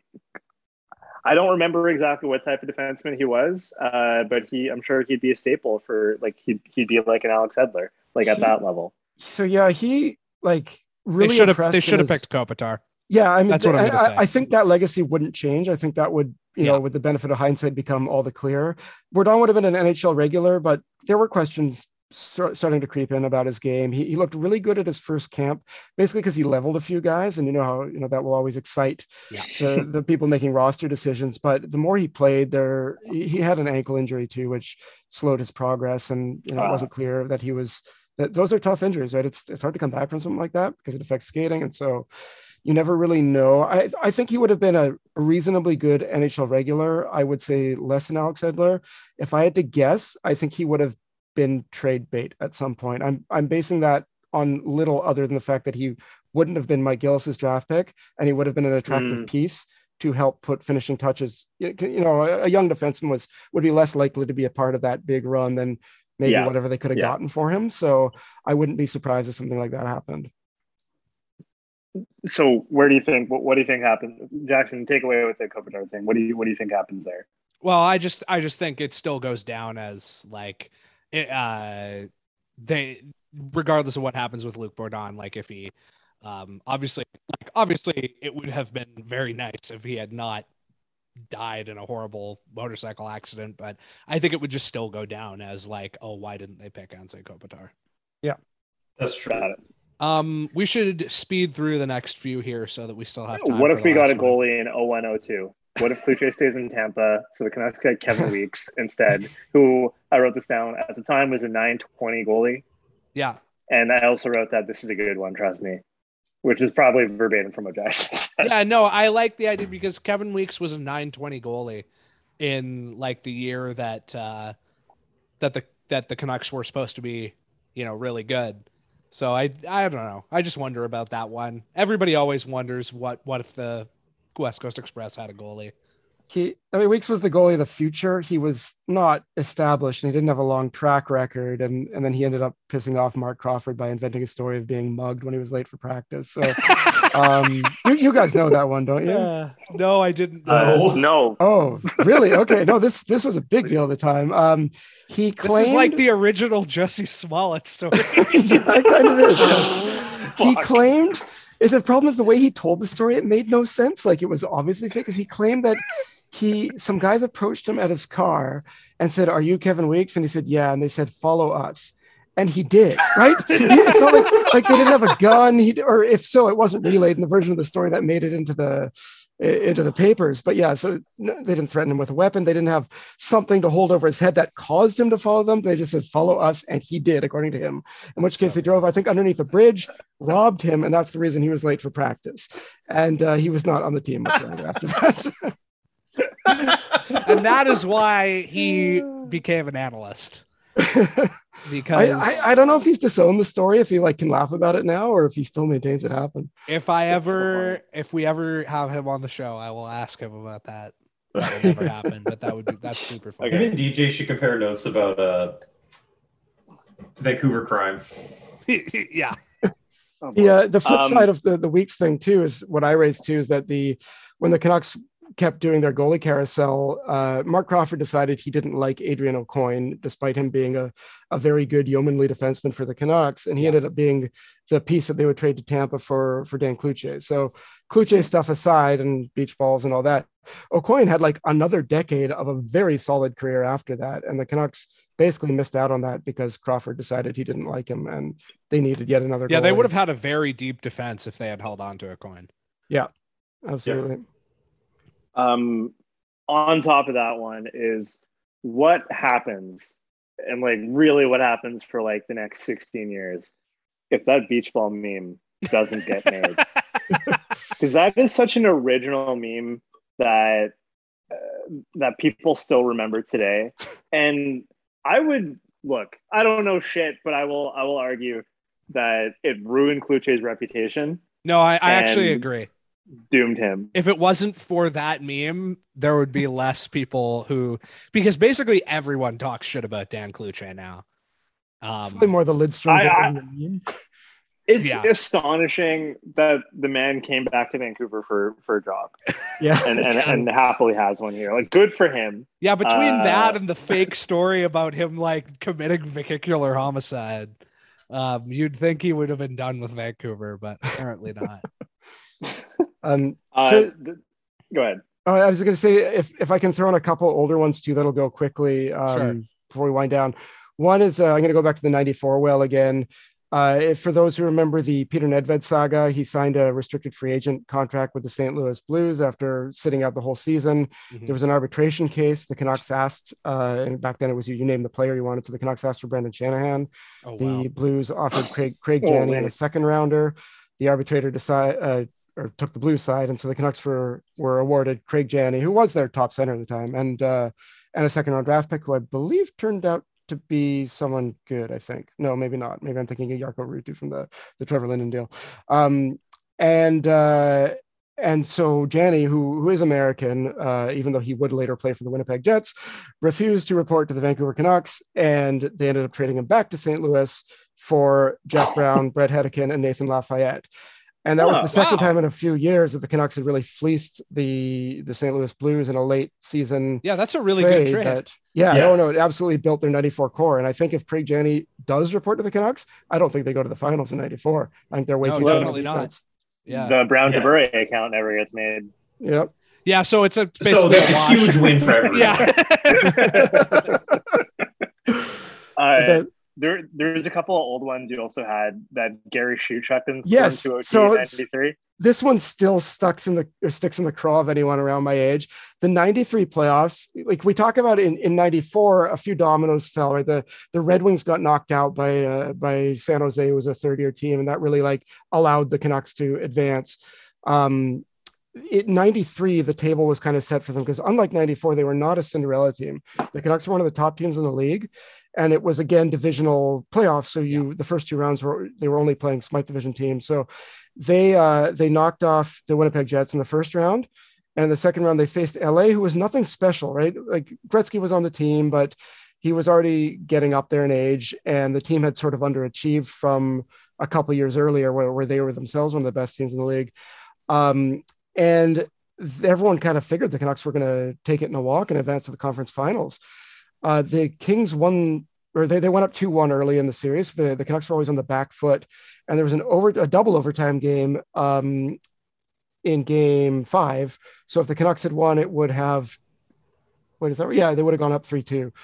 Uh, and Gary Shuchuk, who was uh, like a fourth line grinder who was uh, who made it to the Kings that year in the Paul Coffey trade, uh, he ended up scoring this double overtime game, and the Kings ended up winning Game Six and moving on to the finals. Had the Canucks won that series, their opponent in the next round would have been Toronto, who was beatable by those same Kings.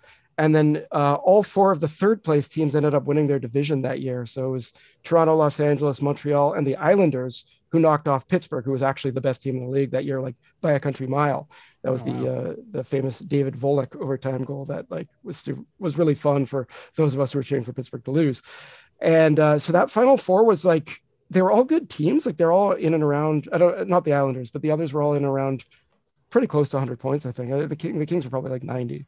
Um, and that was back when that meant something too, because there were no there were no overtime points.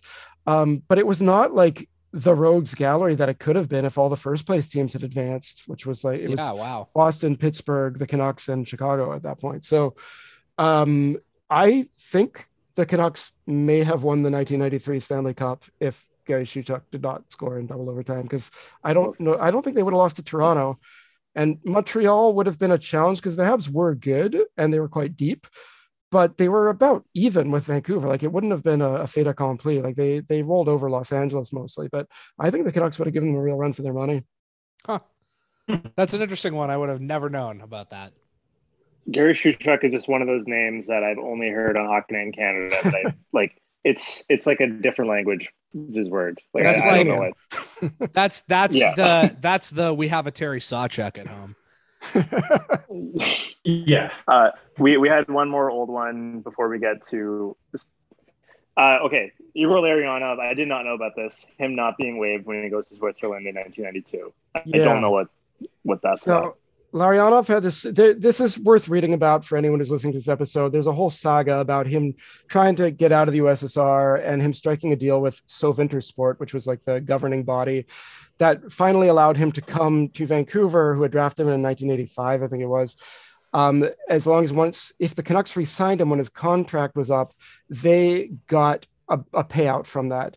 And Larionov, like, and it, you know, it, it wasn't even a big sum of money. I think they eventually even negotiated down to a like one hundred and fifty thousand dollars. It was quite trifling, Oh, wow. even even by the day's standards.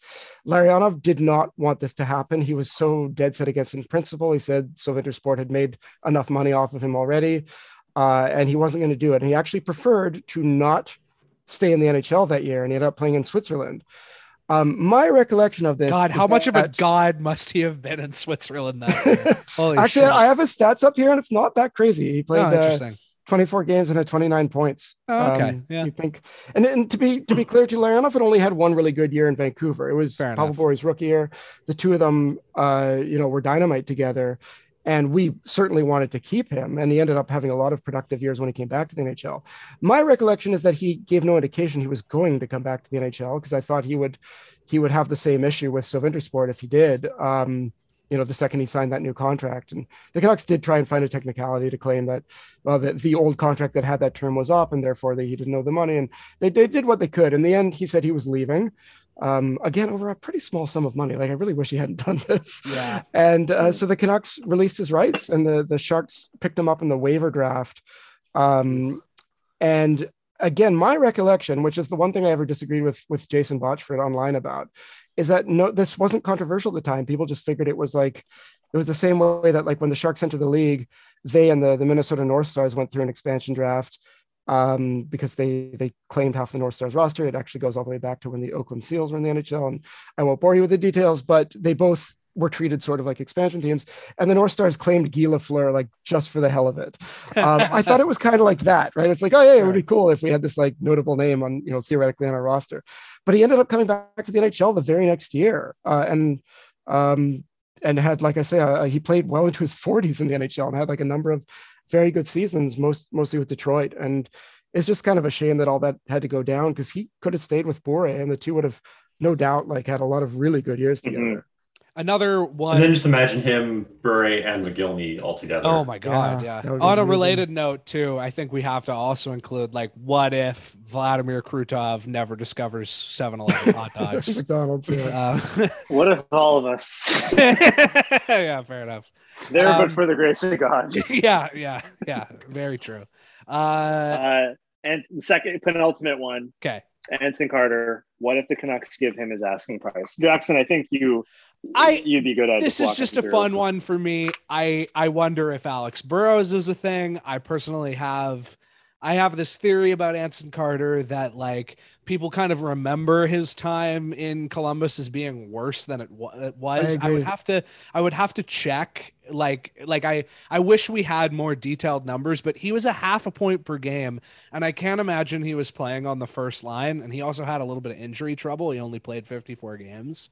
Um and he I know like there's a lot of feelings about Anson Carter and he's been kind of a dink in the press about the Canadiens and all that, but like his asking price was really not that much for a guy who had just scored 33 goals.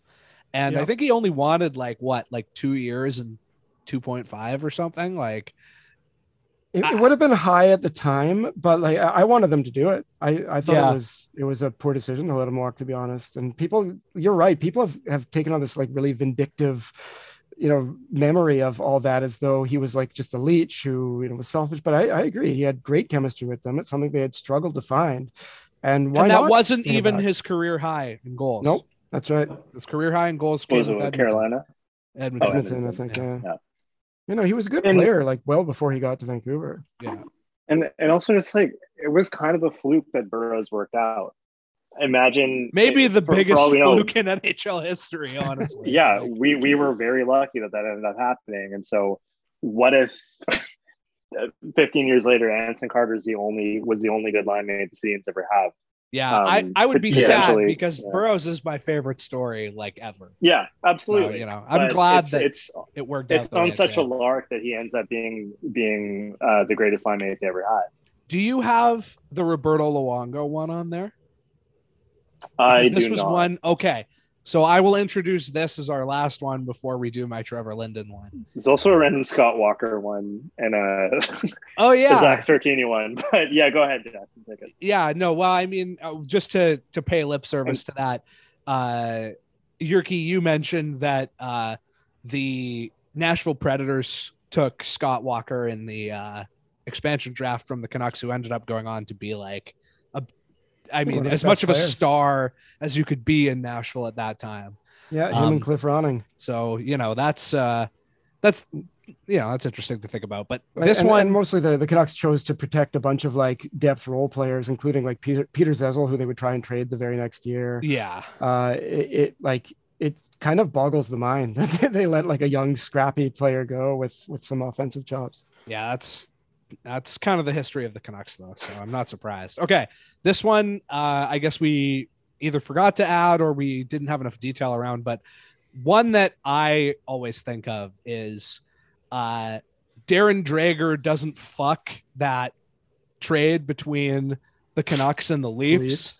for uh, which I believe was Roberto Luongo Ah, this one. for yeah. Nazem Right. Kadri, Tyler Bozak, and a first. Is that correct? Is that the the offer that was on the table?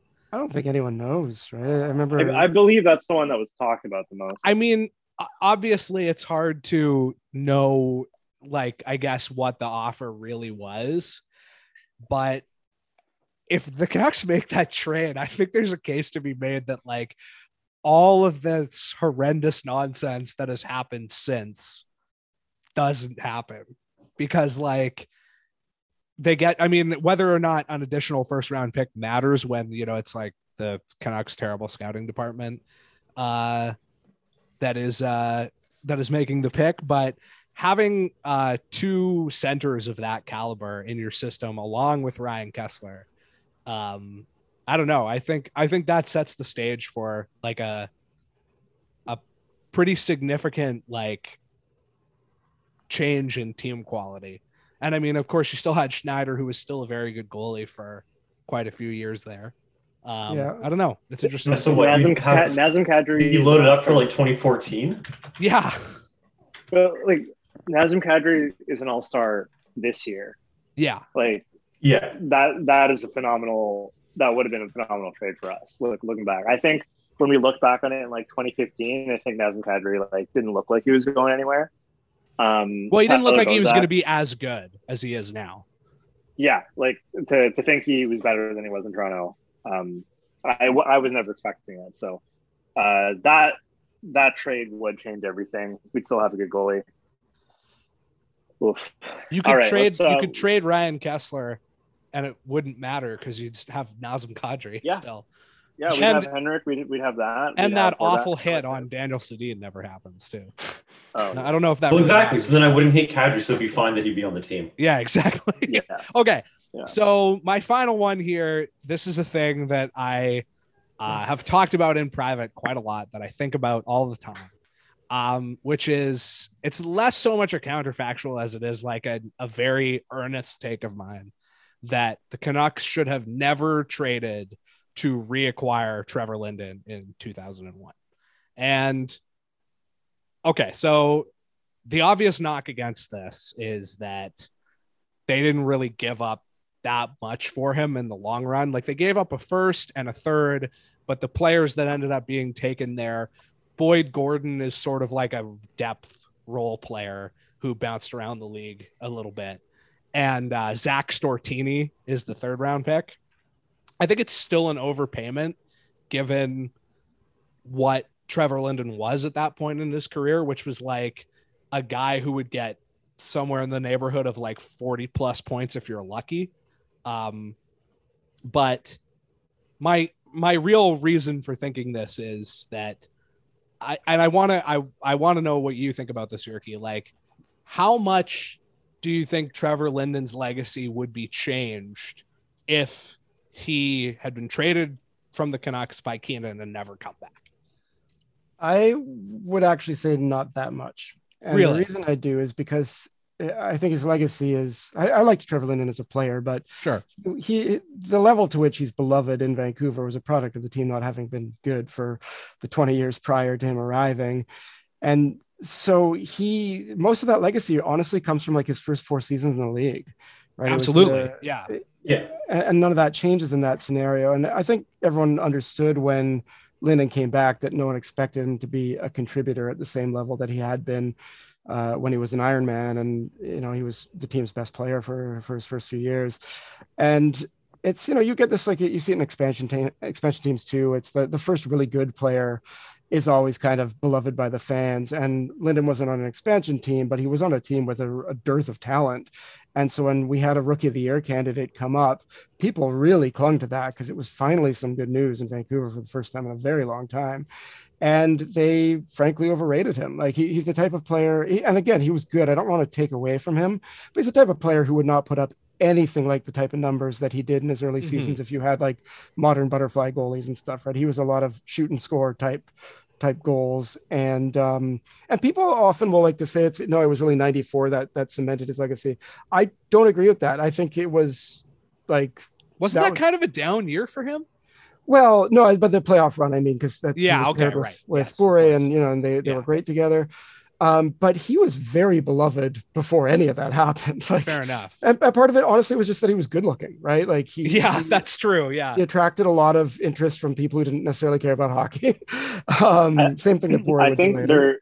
This is just a hunch, but I just feel like I've heard it across my life that there are probably way more people in Vancouver who name their kids Trevor or Linden than Oh, any yeah. other Canuck of all Oh, time. definitely. Probably. Like there, there are people named Linden something. You know. So Like, my thinking here, just to defend myself a little bit, is obviously so obviously he still has the legacy from 94 and all of that, but he likely ends his career in a very uh Well, sort of- like everyone else.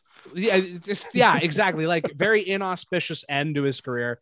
He doesn't get the the big uh Jarome Iginla like handshake. You know, he doesn't get the uh the clutch goals in the playoffs and et cetera, et cetera.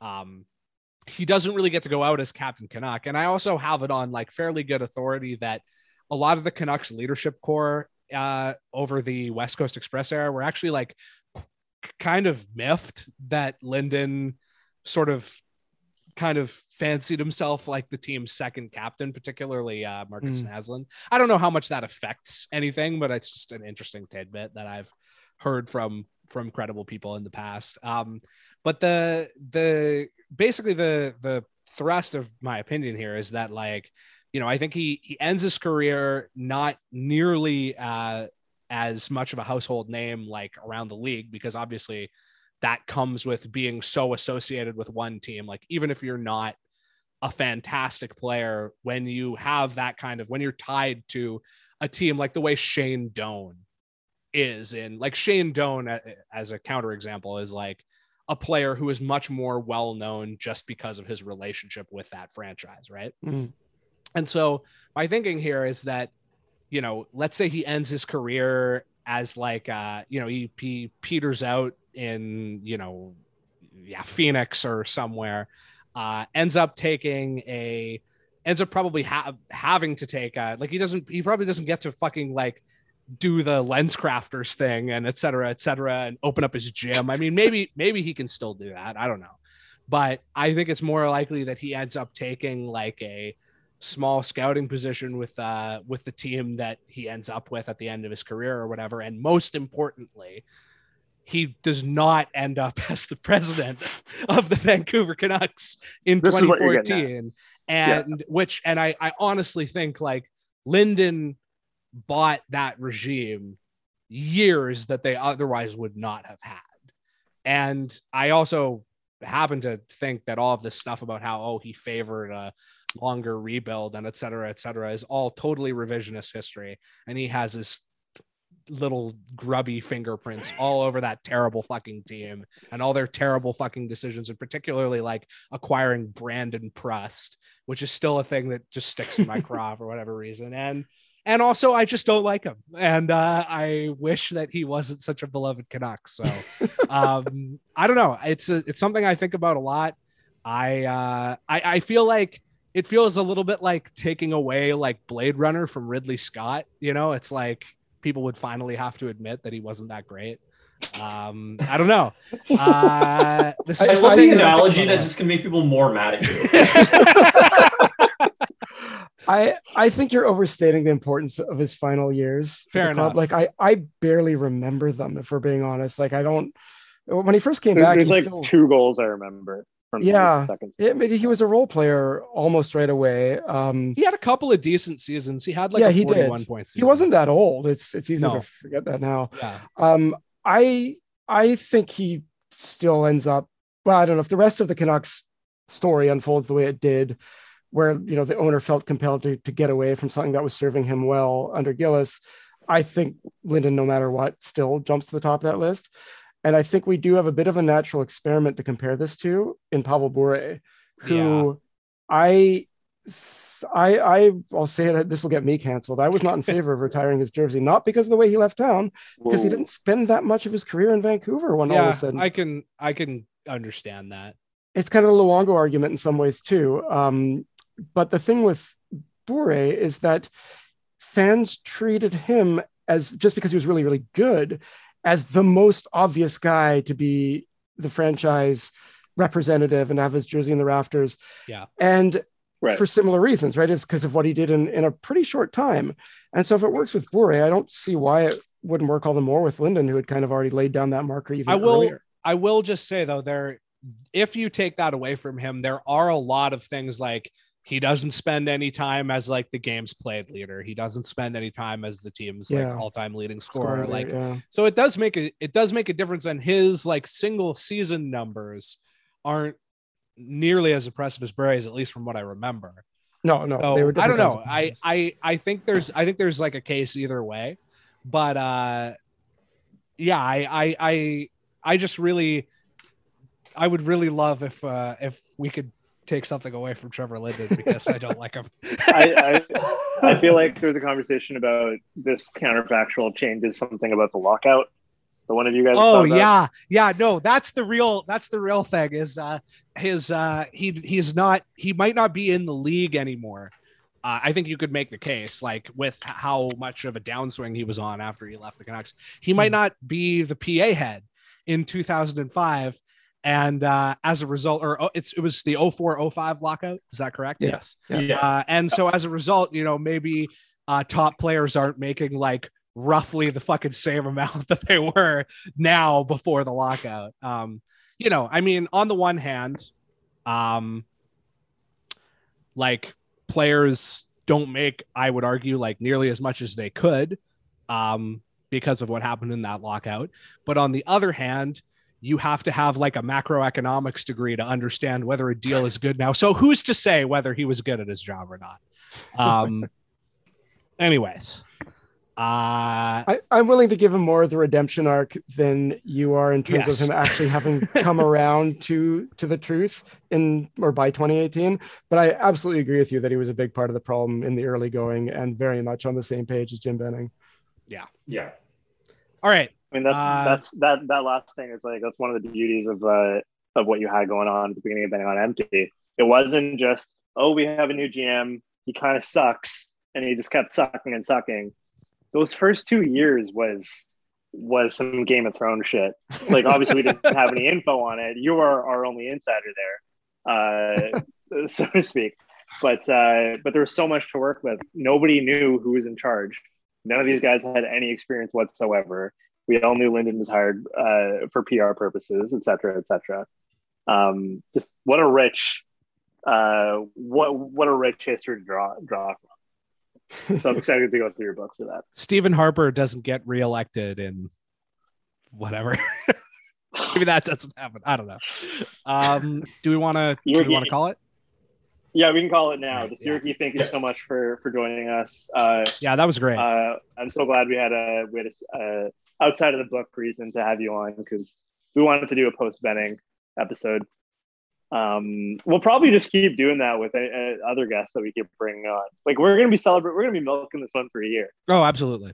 It may be all only we have we for a little while, right? like it's, It's it's true. how, how quickly things are going to turn around here. It's true because you know if this team, if the new management knows what they're doing, they're gonna keep a tight lip on stuff, and so we're, there's gonna be no opportunity for us to even speculate uh, on internal goings. Yeah. like oh the, there's there's tension between Patrick with a K Allvin and Jim Rutherford. Uh, Patrik Allvin threw a football at Jim Rutherford's nuts and caught it on video. Uh, so Okay. Jim Rutherford. You can like follow me on Twitter at Failson McDonald. It's from the one video. You know, you know the reference. Okay, You can follow me on Twitter at Moose Kayak. you can follow me on Twitter at VSRN. You can follow me. I at- unlocked Jyrki so I could. Uh, oh, sorry. You can. Say it again. God damn it, Biatz. I, I wasn't sure if I was supposed to. I'm not a host. No, absolutely. No, yeah, yeah, where yeah. can where can people Buy find his book. Jyrki? Yes. So uh, JYRKI21 or at Benning on Empty for the comic account. And as I mentioned, my pin tweet does have the blurb.ca links for the book if you're interested in buying it. Uh, and I reiterate that I'm not making money off of it. So I don't really care if you do, but it enjoys or it makes me enjoy people enjoying it. So I still want you to. Yes. Uh, I had a lot of fun on this one. So thanks for listening, guys. And send your hate mail, hate mail to at Trevor Linden on Twitter.